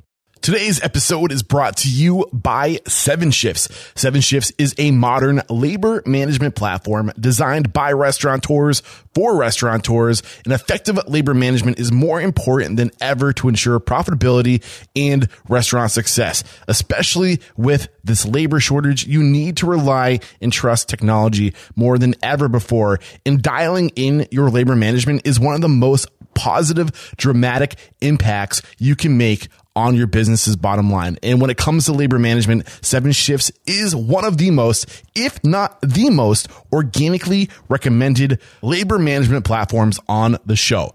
Trusted by over 500,000 restaurant professionals, Seven Shifts gives you the complete toolkit you need to easily manage your team's schedules, timesheets, communication, tasks, tips, and more all from one place. Best of all, Seven Shifts integrates with the POS and payroll system you're already using, like Toast, to make smart operating decisions and turn labor management into a competitive advantage for your business. Restaurant Unstoppable members get three months absolutely free. Get started at www.sevenshifts.com slash unstoppable. That's the number seven S-H-I-F-T-S dot com slash unstoppable to get three months of industry leading labor management for free. We're back, and the first question I have for you is what is your it factor? A habit, a trait, a characteristic you believe most contributes to your success? Is this one word answers? One word to a sentence. One if you, word- If you give me two or three sentences, it won't be So end it, of the world. it's what is my one trait? One What's your strength? What is my one thing that you strength? think contributes? The biggest thing you think contributes to your success? stamina. Hmm. What is your biggest weakness? Shit, this is hard.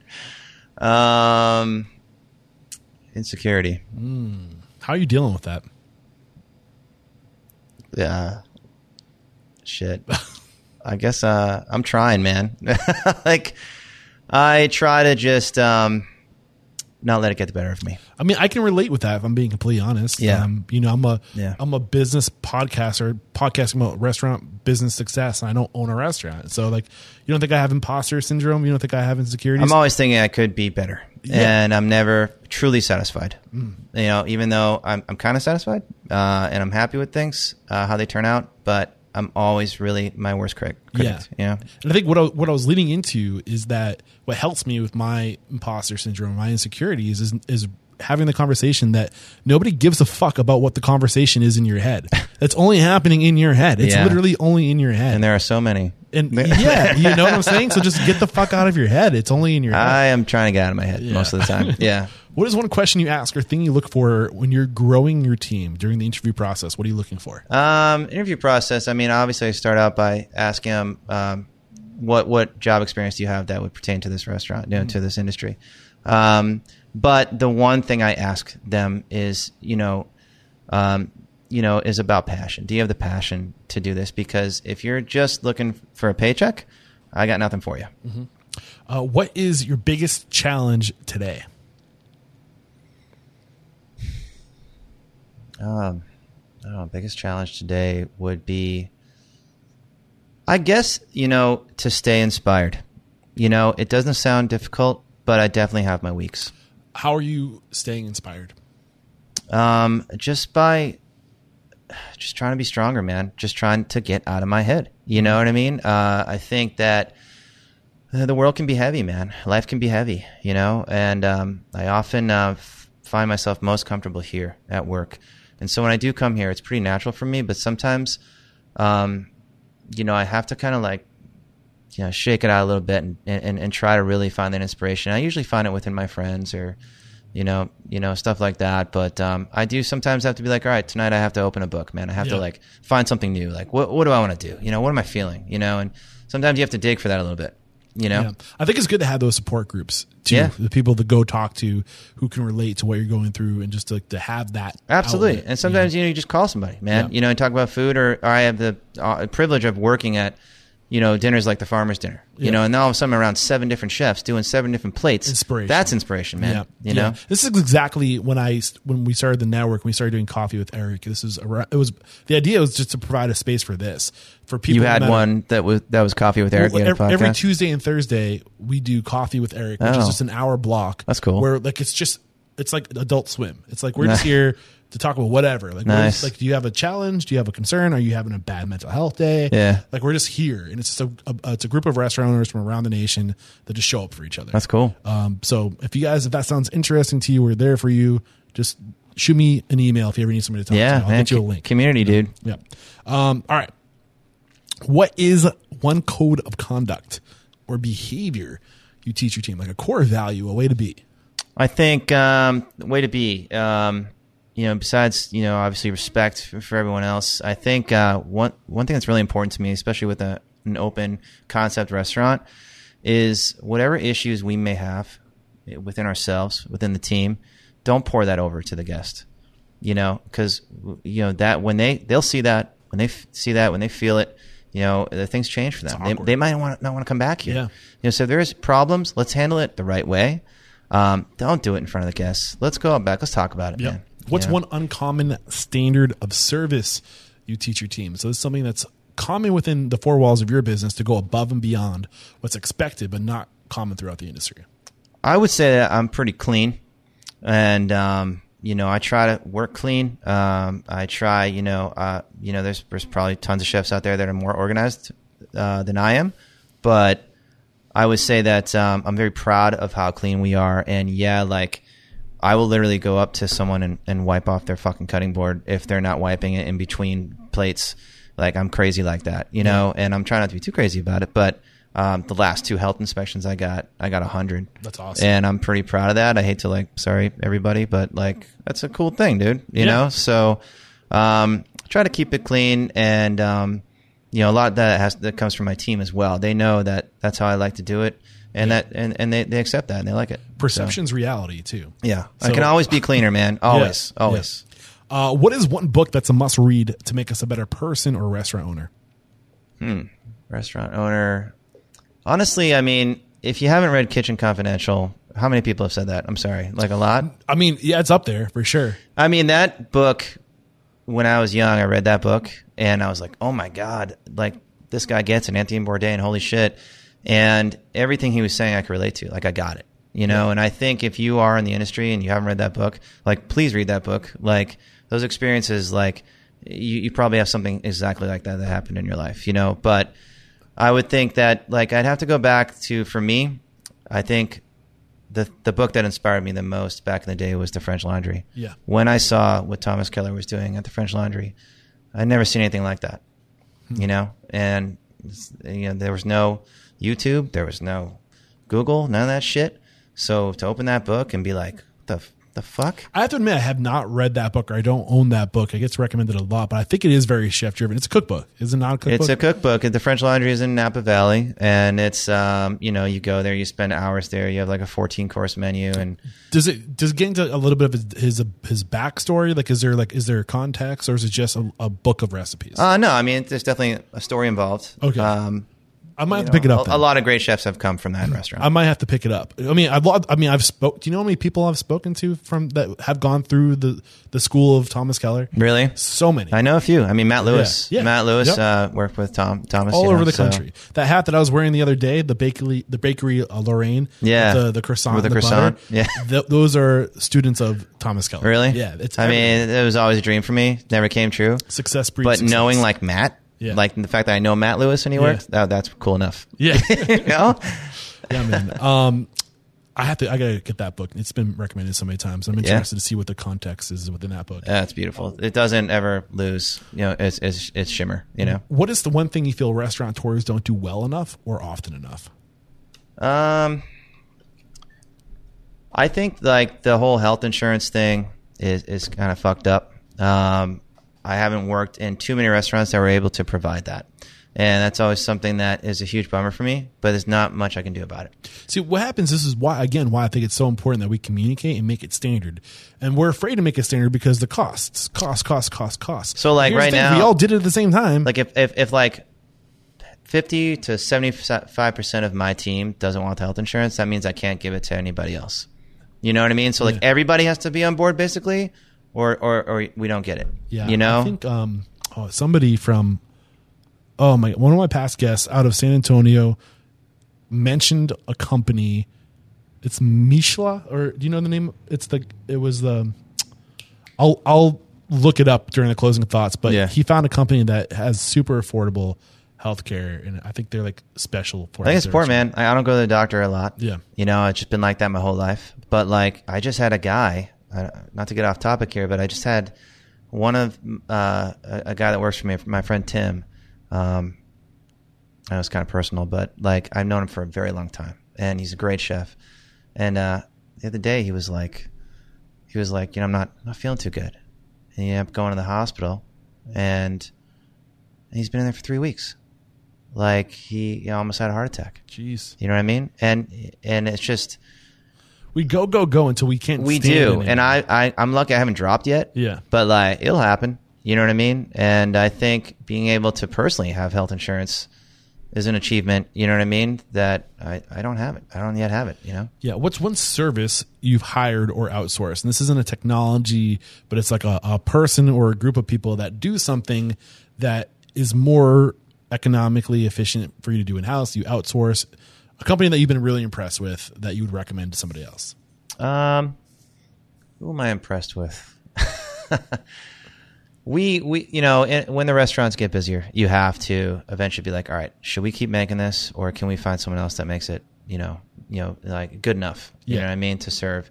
I mean, running like, um, you know, like we we've had to like uh, we've we, we were like ro- like smoking our own ham, roasting our own turkey, and in the very beginning, we you know for our chicken salad and for our chicken sandwiches, we were getting a dozen whole chickens in and sitting there and like Picking the bones. picking the fucking bones just to put on a sandwich, Mm-hmm. and obviously that doesn't become practical, you know, or sustainable after a while when you start growing the numbers by thousands. You know what I mean? You're like, holy shit, I can't do this anymore. You Yeah. know, so um, you know, eventually um, we went.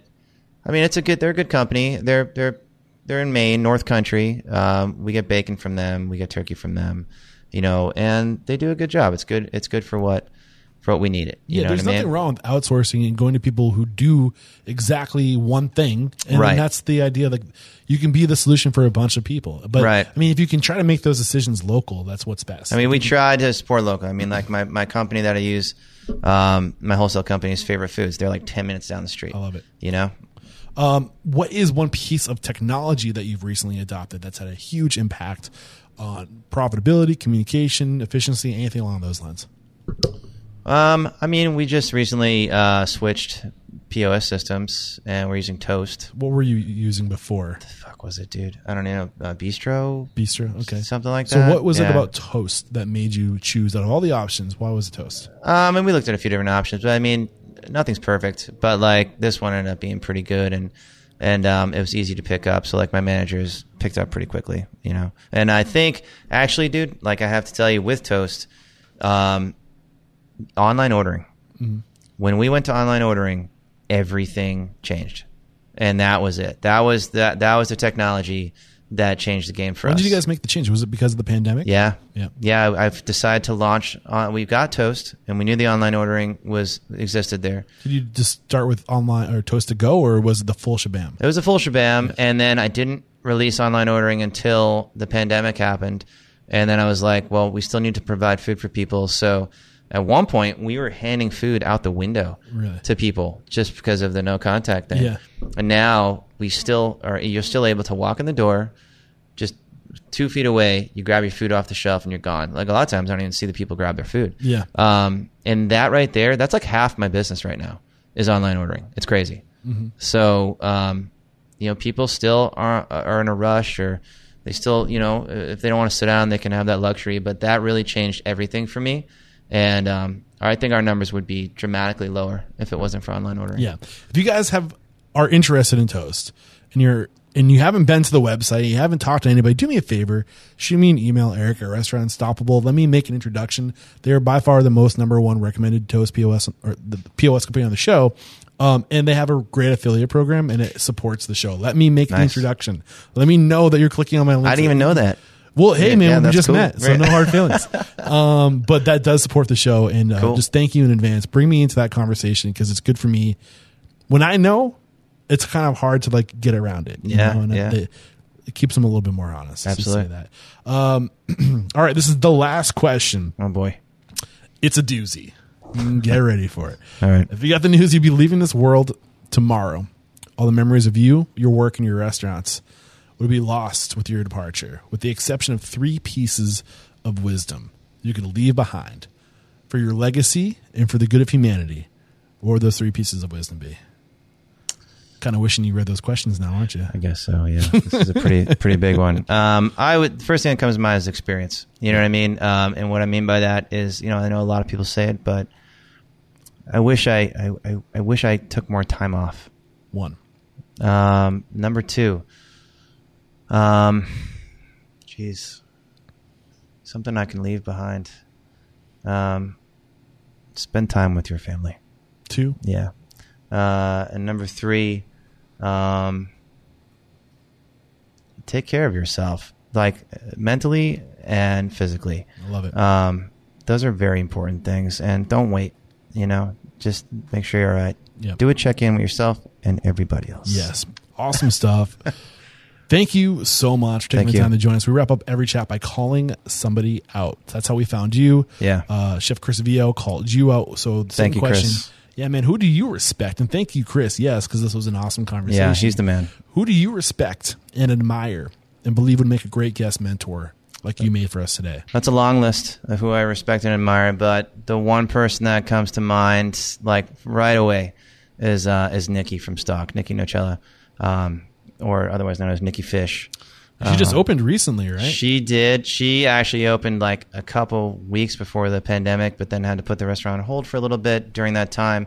But she has reopened and she is banging over there. Um, she's definitely one of the most talented chefs I know, and definitely 100% one of the hardest working chefs I've ever met. Um, you know, we have done dinners together.